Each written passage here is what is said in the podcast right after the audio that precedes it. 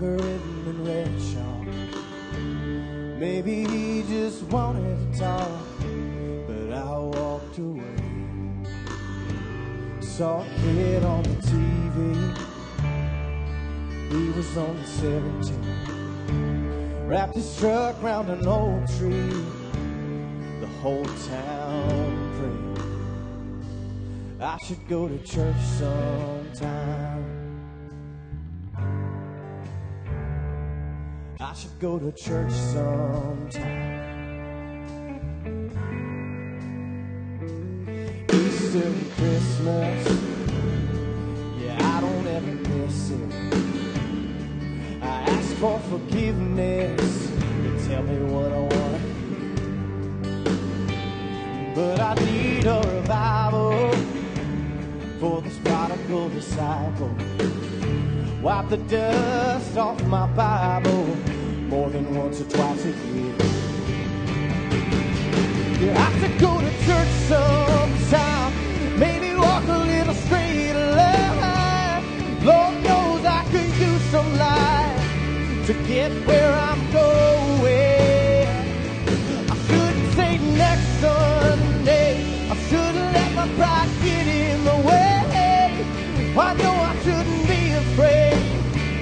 What I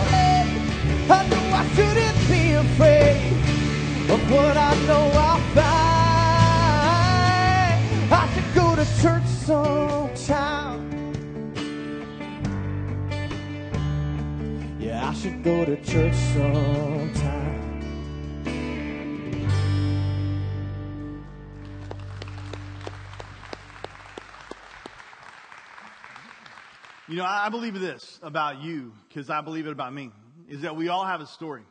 Uh, we're all on a journey of faith, whether we're followers of Jesus or, or, or maybe we're exploring right now. Maybe we're questioning right now. And, and for some, that song that is on the radio, I heard it, you know, a couple of months ago or a couple weeks ago. Actually, I was mowing my yard and I, I was listening to uh, just Spotify and it came on. I was like, man, that is some of your story.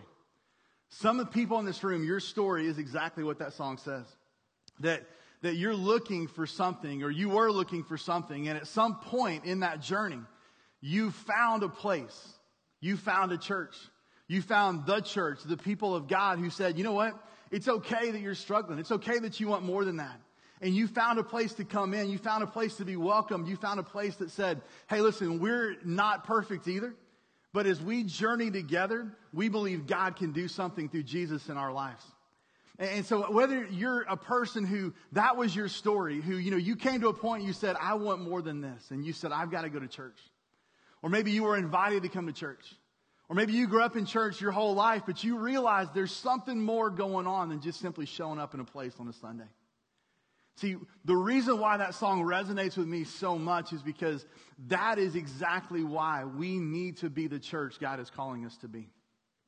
Because when I, as a kid, needed a place to go to hear about Jesus, I found a church that welcomed me. When you came to River Club Church, if this is kind of where you are, you found a place to welcome you. And we want to be that place for all people. That no matter where their background, no matter where they are in their journey of faith, no matter their questions, no matter their, their habits, their hurts, their hangups, all that kind of stuff, we want to be that church. We have to be that church. Because if somebody hadn't been that church for you, you wouldn't be here today. If somebody hadn't been that church for me, I wouldn't be here today. And so as a church, we're so excited about the series we're in because it comes down to the core of what it means for God to be here with us. What it means for, for, for, for, God to, to be leading our church. And so we're in this series, if you're new, where we're talking about our purpose as a church. The, the, the big picture vision of what we want to accomplish, what we're striving to go after. And we say it like this. We say that we want to be a church where all people can experience life in Jesus. Let's say that together. Because some of you guys were up way too late watching the fight last night, right? And you're kind of tired right now. I know. Okay, I was doing the same thing. I just get to like talk the whole time, so I'm not going to be as sleepy as you are. But let's do this a little interaction today to wake us up, right? Because this is important. I want this to be something that we don't just, you know, see on a wall or a worship guide, but it's kind of the heart of who we are. So let's say this together. That we want to be a church where all people can experience life in Jesus. Say it again. We want to be a church where all people can experience life in Jesus. That we want to be a church that no matter where you are or where you're coming from, when you walk through those doors, you find a welcome place. You find people that welcome you because even though you're not perfect, we recognize we're not perfect either. But we believe that what God's doing in us and what God wants to do in you is something that when we come together, God can do significant things. And we want to experience life. We want to be about real truth that meets real life. And we want to pull those two things together and say, this is what Jesus said when he said, you can have a full life. You can find hope. You can find peace. You can find freedom from whatever you're going through. And we believe that happens when we find it solely in Jesus. And so, listen, if you're a first time guest this morning, I'm so glad you're here. I'm Zach, by the way, the pastor. So glad you're, you're here as a part of this time. If you're maybe been here for a little while, this isn't quite your church yet, it was an exciting time for you too because we're talking about the core of who we are. But if you're a River Club person, it's just as vital that you're here because this is who we believe God leading us to be. And so throughout this series called Getting Back to Church, we've been talking about what does it mean to get back to church? Because if you want to grow up spiritually, it takes more than just showing up physically. We've been talking about that. That God wants us to partner with what He wants to do in our life so He can do incredibly better, incredibly larger things. But we have a part to play in that.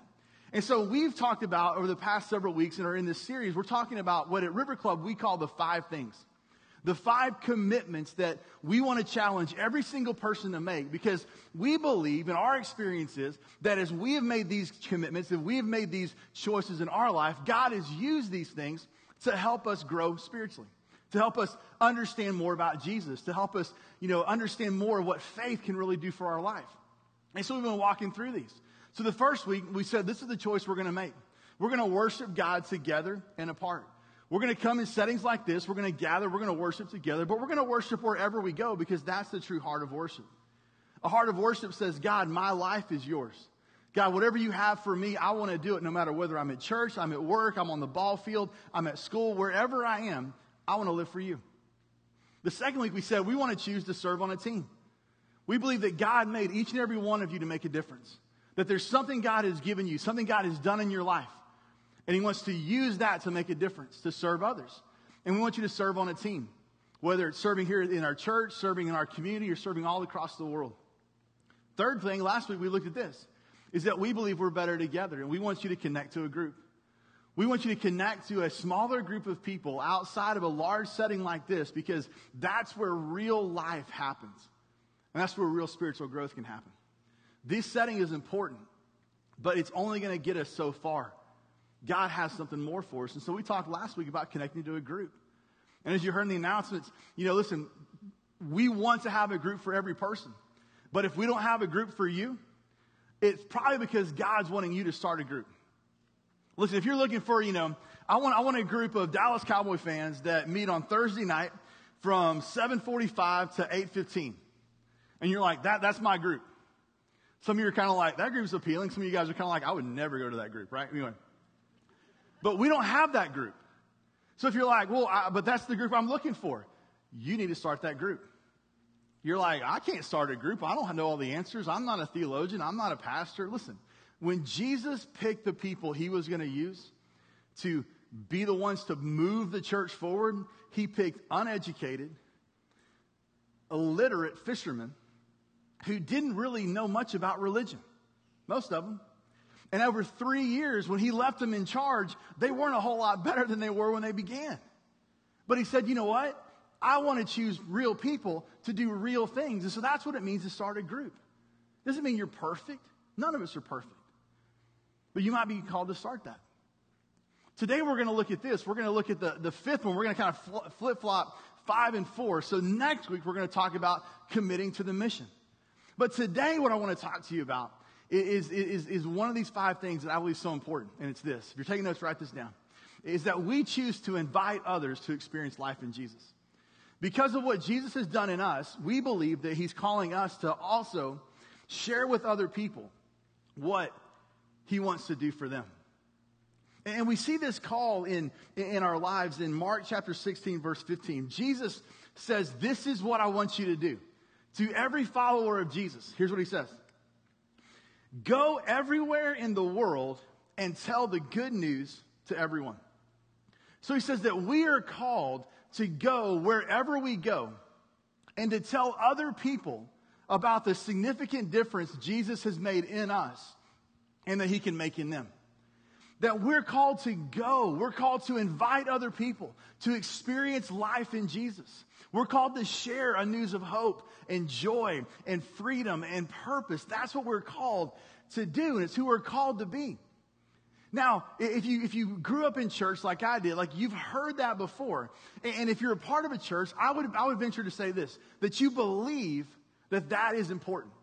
You believe it's important that we tell other people about Jesus. But the tension comes is that in this, that, that we believe that, but for so many of us, we don't really do much about it.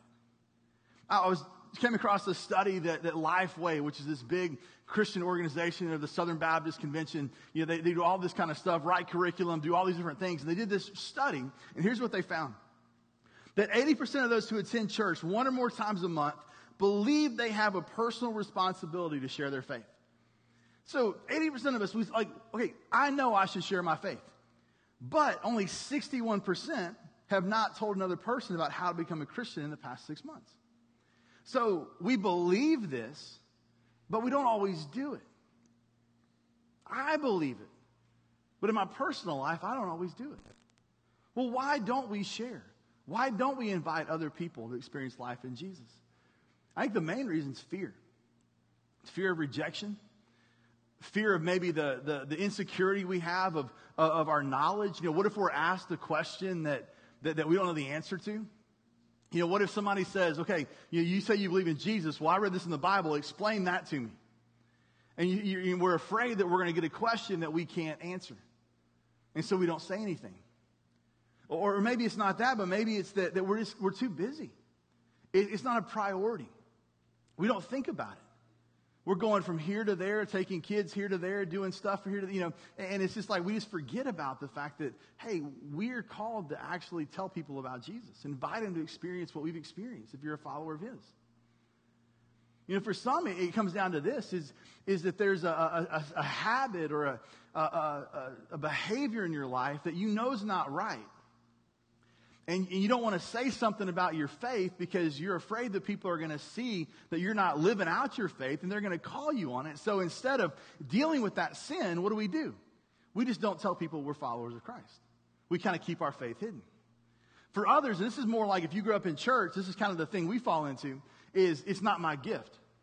Like some people, they have the gift of evangelism, sharing the good news. But what we forget to mention and understand is this is that Jesus said, yes, some people have that gift, but we're all called to do it anyway. And then for others, we don't share because that's what we pay somebody else to do. It's the pastor's job, right? Well, I give money to the church so the pastor can go tell everybody about Jesus. But the problem is that the one pastor can't tell everybody about Jesus because he doesn't know the people you know. The staff, they don't know the people you know. So we, we, we know this, but we struggle to do it. And I think maybe the reason we struggle to do it is because we've overcomplicated what it means to invite people to experience life in Jesus.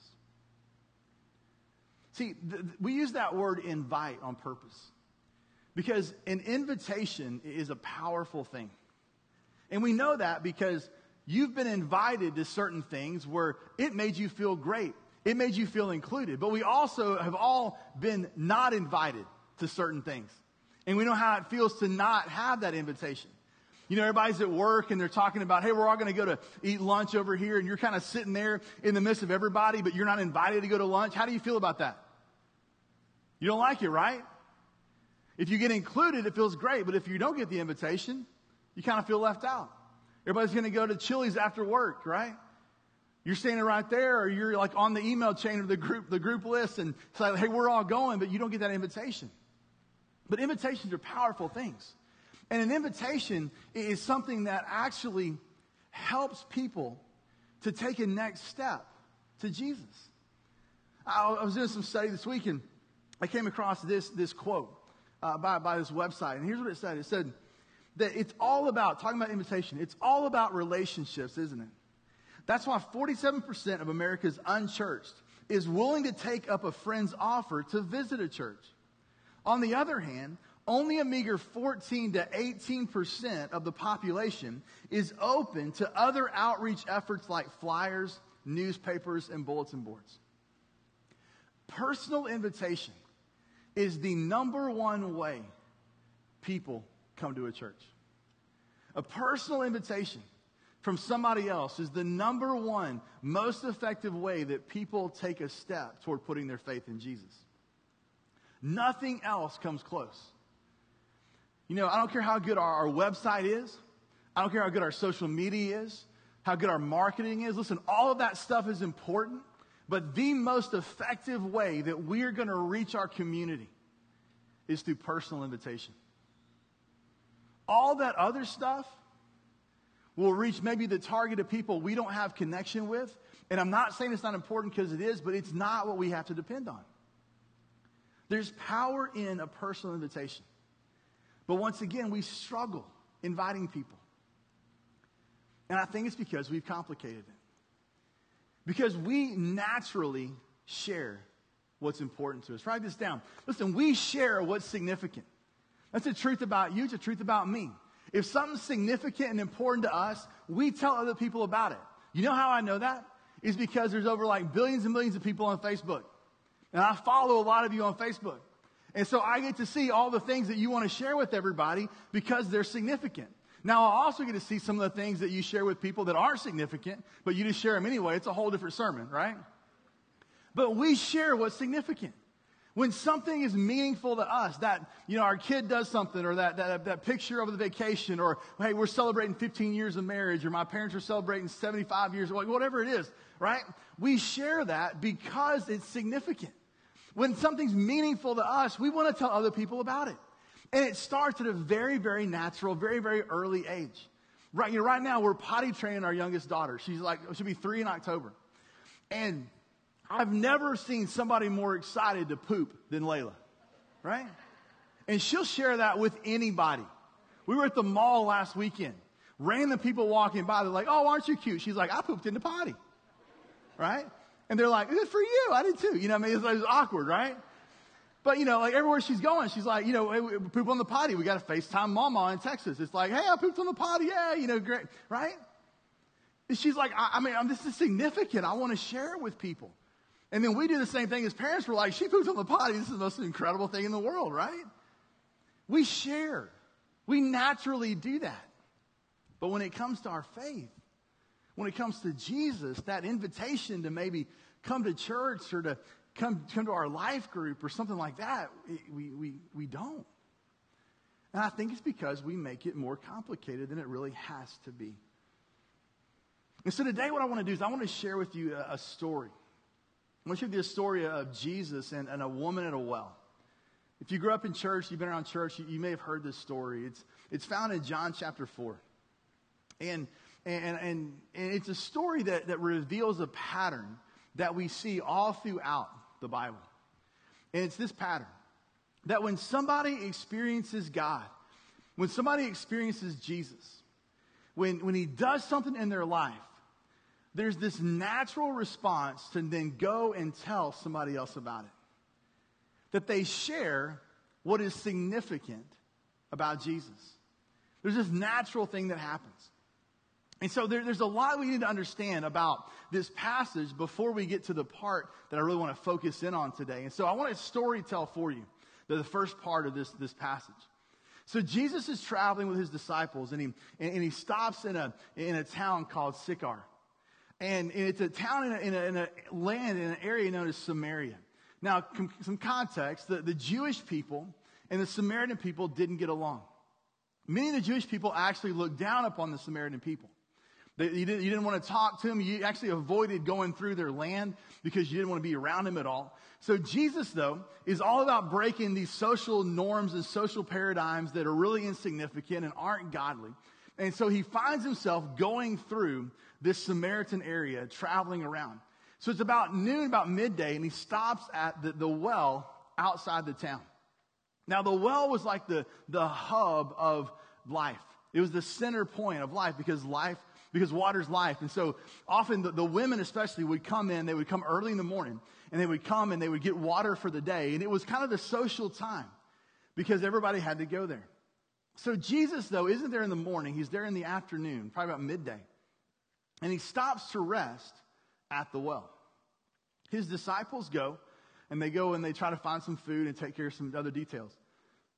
And there's a woman who shows up, a Samaritan woman who shows up at the well.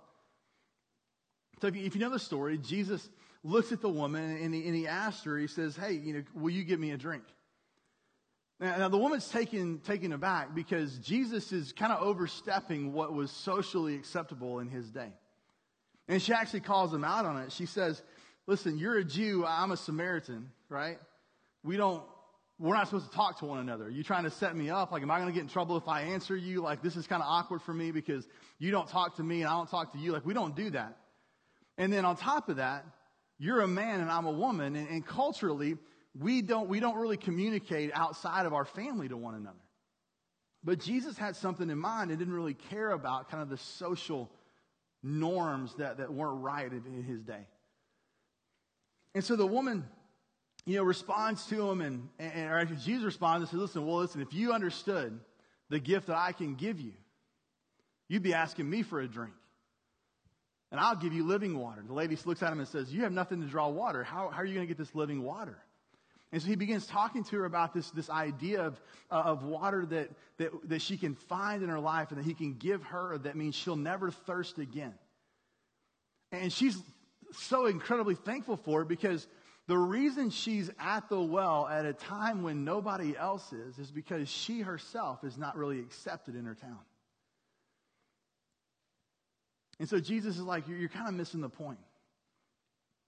And then things get awkward because Jesus says, Hey, why don't you go get your husband and we'll talk some more? The woman looks at Jesus and says, I have no husband.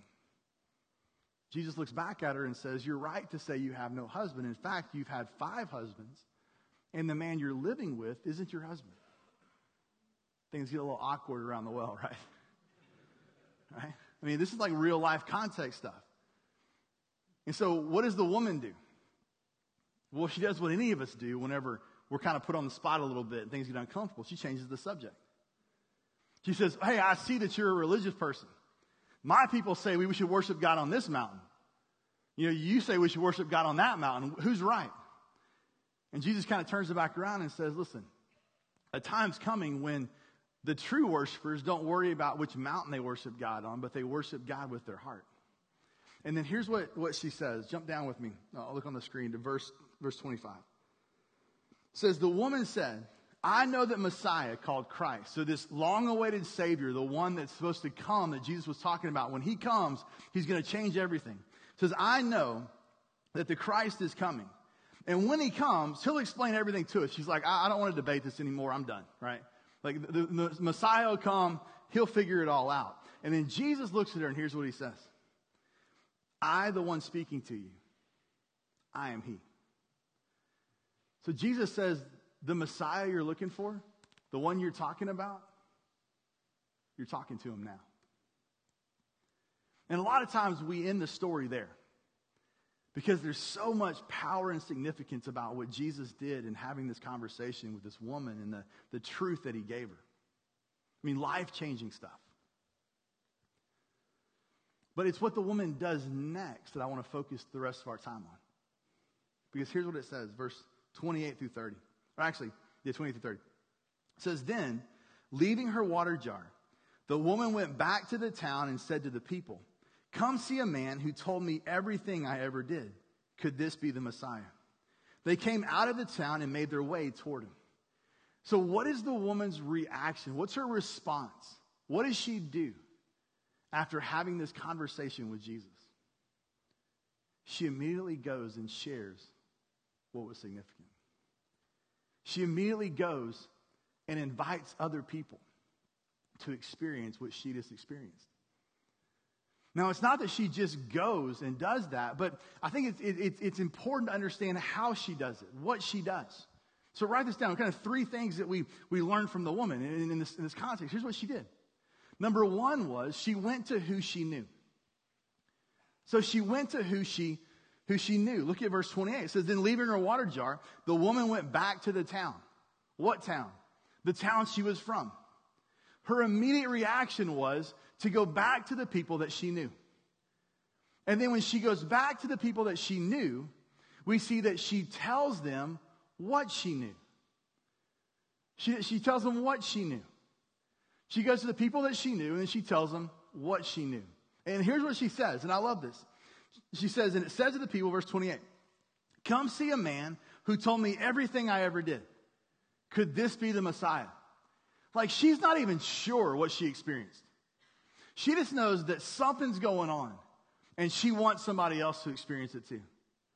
She's like, I don't know. This guy might be the Savior. He might be the Son of God. He told me everything that I've ever done. So she goes to who she knew, she tells what she knew, and then she shows them where to go. She says, look at verse 29. Come see a man who. She's like, I'm going back. Come with me. I want to show you what I just saw.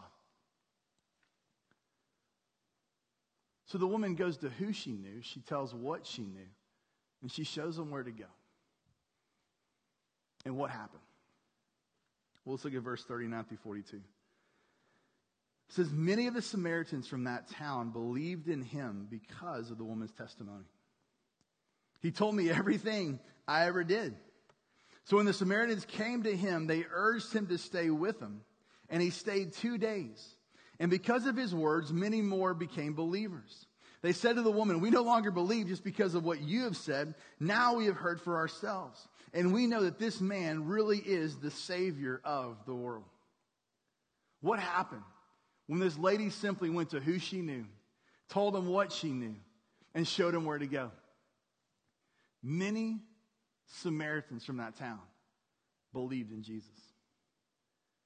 A revival sparked a, a, a life changing moment happened in many people because she shared what was significant. This woman who wasn't even sure maybe what exactly she experienced because she went and told, because she went and shared, many, many people were changed forever. Write this down because this, this, is, this is so key. That when we share what is significant, significant things can happen for others. I Actually, write it down like this, though. Significant things can happen for others when we share what is significant to us. Significant things can happen for others when we share what's significant for us. The woman shared, here's what he did for me. And because of that, Jesus did even more for many other people. See, that's what it means, I believe, for us to go and invite other people to experience life in Jesus. It, it really is as simple as taking the next step that says, go to who you know, tell them what you know, and then show them where to go. Like, we don't have to overcomplicate things. We don't have to try to solve every what if scenario.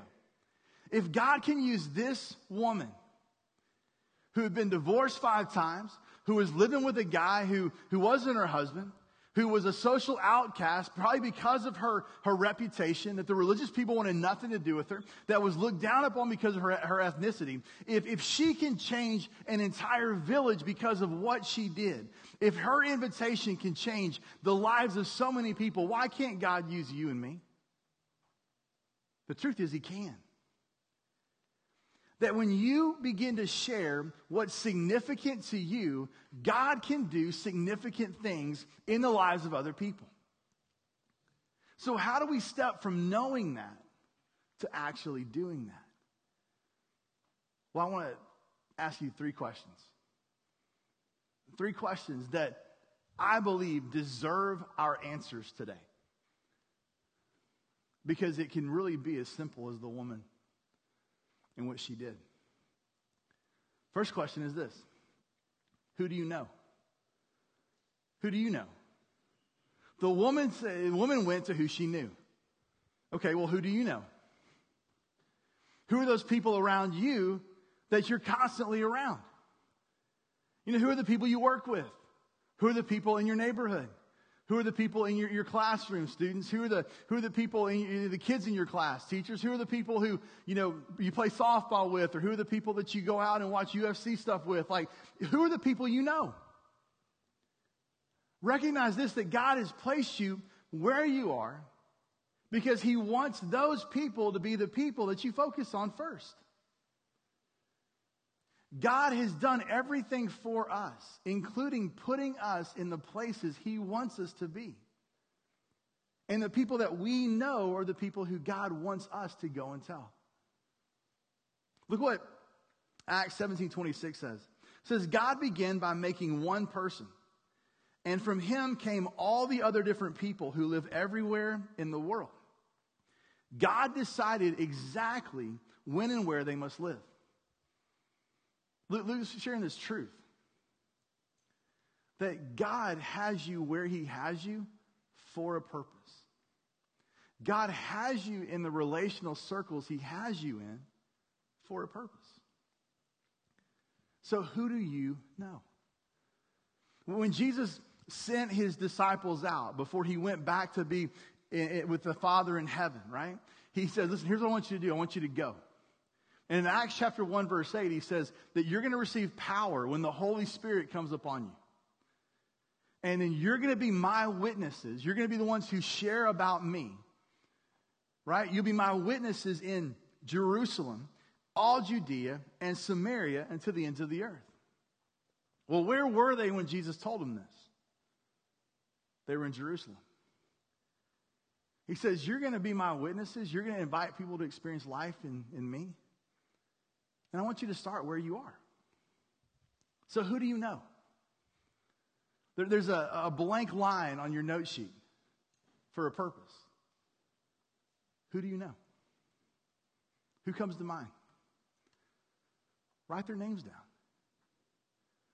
Don't overthink it. Don't overanalyze it. Who do you know? Who do you know who's maybe going through something where you know they need hope right now and they're not finding it in where they're looking? Who do you know who you're, you're, you're uh, friends with and you honestly don't even, don't even know if they know Jesus? Who do you know who's questioning, who's seeking? Who do you know who's kind of antagonistic to faith right now? Once you put a name to this question, it makes it harder to ignore who you know. So, number one, who do you know? Number two, what do you know? What do you know? This is where we get so caught up, right? Because we focus more on what we don't know than what we do know. And that fear of getting a question that we don't know the answer to overwhelms us so much that we don't ever say anything to anybody. Because we feel like, well, if I can just get all the answers that I have answered, get all the questions I have answered, and all the possible questions I may be asked, then and only then do I need to start telling people about Jesus. But the problem is, is that's not what we see anywhere in Scripture. And especially in this lady's life. It says that she went to who she knew. She told him what she knew. What did she know? He told me everything about me. Could he be the Messiah? I don't know. You know, it's important to understand what we know. It's important to, to understand our faith, to grow in that. But we don't have to know everything before we begin to share with people. Because the most important thing that we can know is what Jesus has done. The most important thing that we know is how Jesus has changed us, how Jesus is changing us. It makes it really hard to argue with somebody when they tell a personal story, right? Because then you look, you have to look at them in the eye and say, "Oh no, you're lying." And I know very few people who will actually have that conversation. You may be like, Zach, I, I know that person. They're, they sit next door to me at work. And they looked at me and said, You're lying. Your, your not real. Okay, they're the exception. Most people, when you say, This is what Jesus has done for me, they'll look at you and they'll go, That's either cool or wow or change the subject. They don't want to talk about it. But they're not going to argue with you because it's hard to argue with somebody's personal experience. And that's what we need to know. Peter says this in 1 Peter 3:15. It says, "Quietly trust yourself to Christ, your Lord, and if anybody asks you why you believe as you do, be ready to tell them. But do this in a gentle and respectful way." Another translation says this it says, Give a reason for the hope that you have. So, who needs to hear what you know? Listen, getting asked a question by somebody about faith and not knowing the answer is not the worst thing that can happen to you, to your life. I was meeting with a, with a, with a guy that I meet with, and we meet once a week. We meet together for about a year and a half, and, and kind of discipling him, encouraging each other, and stuff like that. And, and about a month ago, we were meeting, and he asked me a question. We were sitting across the table at Panera, and he asked me this question out of the Bible, and it's kind of one of those questions that comes up sometimes. And he asked me that question, in my mind, I kind of had one of those, oh man moments, right? And I'm like, I think I know the answer to the question, but I'm not 100% certain. And so I had that, that choice to make, like we all do in moments like that, of, of saying, well, I just fake it? Because obviously he doesn't know either, right? Or do I get honest and say, you know what, I'm not sure. I said, you know what? Here's what I think. Here's what I understand. But I'm not 100% certain on that. Let's do this.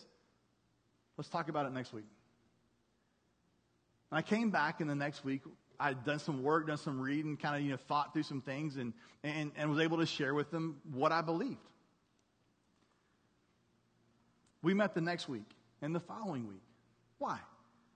Because he didn't care that I didn't know everything. Because that wasn't the most important thing.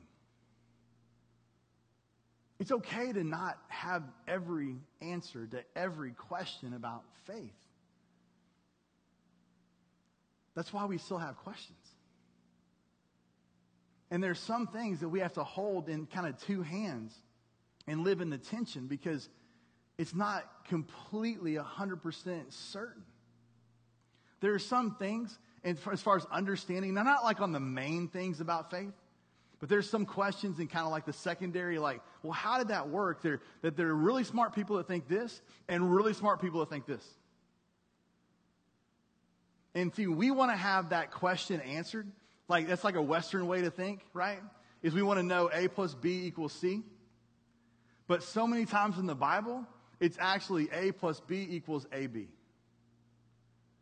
See, the Jewish people understood this, this kind of thinking that's called dialectical thinking where this can be true and that can be true.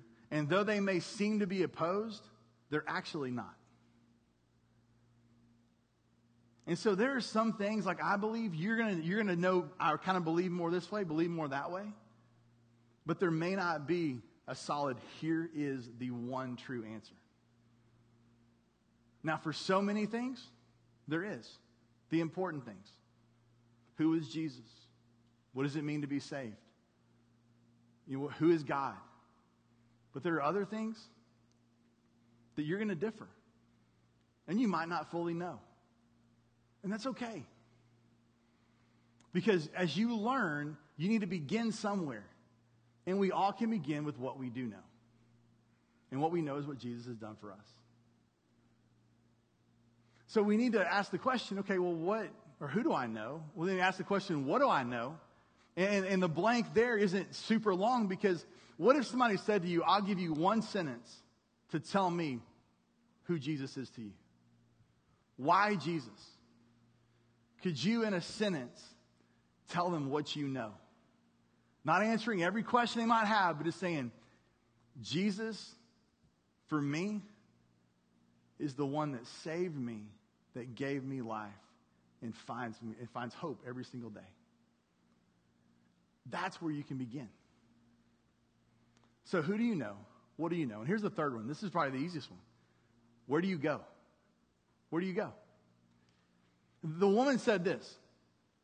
She went to who she knew, she told him what she knew, and then she said, Here, come with me. The, the easiest way, or one easy way that we can help people take a next step toward experiencing life in Jesus, is simply inviting them to go where we go. You're, you're in a life group? Invite that person to come to your life group. Now, some of you are kind of like, well, no, no, no, Zach. A life group, that's, that, that's my people. That's where I, that's where I, that's, you know, this is, you know, my community, right? We don't want, we don't want new people barging in because what if, you know, are we going to be honest and all that kind of stuff? The problem is, and listen, that's a great thing to have, is that community. But the problem is, is that when, when even our, our, our groups become so inward focused, they become inclusive, we miss a great opportunity to invite other people. Now, you've got to be respectful of the other people, but as a group, what if you said, hey, we don't want to be so focused on each other that we forget about the person that's not here yet? Maybe it's like, hey, you know what? Where do you go? Where do I go? I go to 11 o'clock on Sunday morning. Come with me. I, I go to lunch with these three families. Why don't you come with us? I go to a Bible study during the lunch hour on Tuesdays at our office place. Why don't you come with me? See, showing people where they can find out more about Jesus doesn't just have to rely on you being the one person they get to look to. They can also look to other people. And that invitation is sometimes a great way to take that next step. But, but here's what I want to warn you about. Is if the only time you invite that person to anything is to invite them to church, that person is not a person to you, that person is a project. See, we've got to recognize that, that people aren't projects.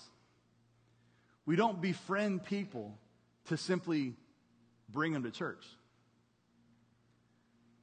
Now, I'm not saying you can't invite somebody who's never been to your house to come to church, but you got to make sure you're doing it with the right purpose because here's what Paul says 1 Thessalonians 2 8. He says, Because we loved you so much, we were delighted to share with you not only the gospel. So Paul says to, to the Thessalonian people, listen, we told you about Jesus. We invited you how to, to experience life in Jesus. But we loved you so much. We didn't just want to tell you about that. He says that we also shared with you our lives as well. So it might mean that your first invitation to that person who is your who isn't to come to church on a Sunday it's to go to dinner on Friday. Or maybe it's to come to church, but then to also go to lunch. And maybe you actually pay for that. Can that be my tithe? No. Right? Doesn't count that way, right? But God will bless. No, I'm just kidding, right? You know, but I don't know, you figure something out. Go to, you know, go to cookout.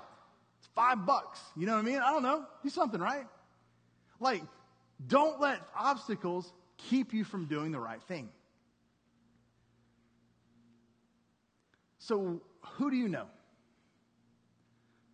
Write it down. What do you know? What about Jesus is what you know? How has he significantly changed your life in a way that other people are going to want to hear about? And the third thing is where do you go? What opportunities are you already involved in where you can invite somebody to come along with you. And because they're inv- you're inviting them in, then guess what? You can experience life in Jesus. They can see that you experiencing life in Jesus. They can see your group experiencing life in Jesus. They can see us experiencing life in Jesus, and they become changed because of that. So here's the takeaway the, the, the commitment for today. It's for us to say, I will invite others to experience life in Jesus. Who do you know? What do you know? Where do you go? I honestly believe it's as simple as that. And I honestly, genuine, genuinely believe that no matter who you are, no matter where you are in your journey of faith, God can use you and the significant things He's doing for you as a catalyst to do significant things in the lives of other people. But here's what we got to keep coming back to every single week. What is that significant thing that Jesus has done for me? Because when we lose that passion of how Jesus has saved us, how Jesus has freed us, how Jesus has empowered us, how Jesus has given us hope and, and life and, and newness and strength, even in the midst of struggle, when we lose that, then we lose our passion for what we know. So as we conclude this morning, we want to sing a song. And it's not a song about going out and telling other people, it's a song about how Jesus and who Jesus is and what he's done for you and me. Because if we will come back to the significance of that, we're more likely to share what's significant to us. We pray with me? Father God, we come this morning and we want to thank you. Jesus, I want to thank you because you have changed me. You have saved me. Yeah, you're working in my life. God, I know I've got a lot of stuff and a lot of ground to go to become more and more like you. But I can look back and God, I can see the ways that you've changed me. The way that you've grown me, the way that you've challenged me, the way that you've encouraged me. And God, I pray that this morning that we would come back to how significant it is for those of us who do know you that we do. And we're reminded of how incredible a relationship with you really is. How worthy you are.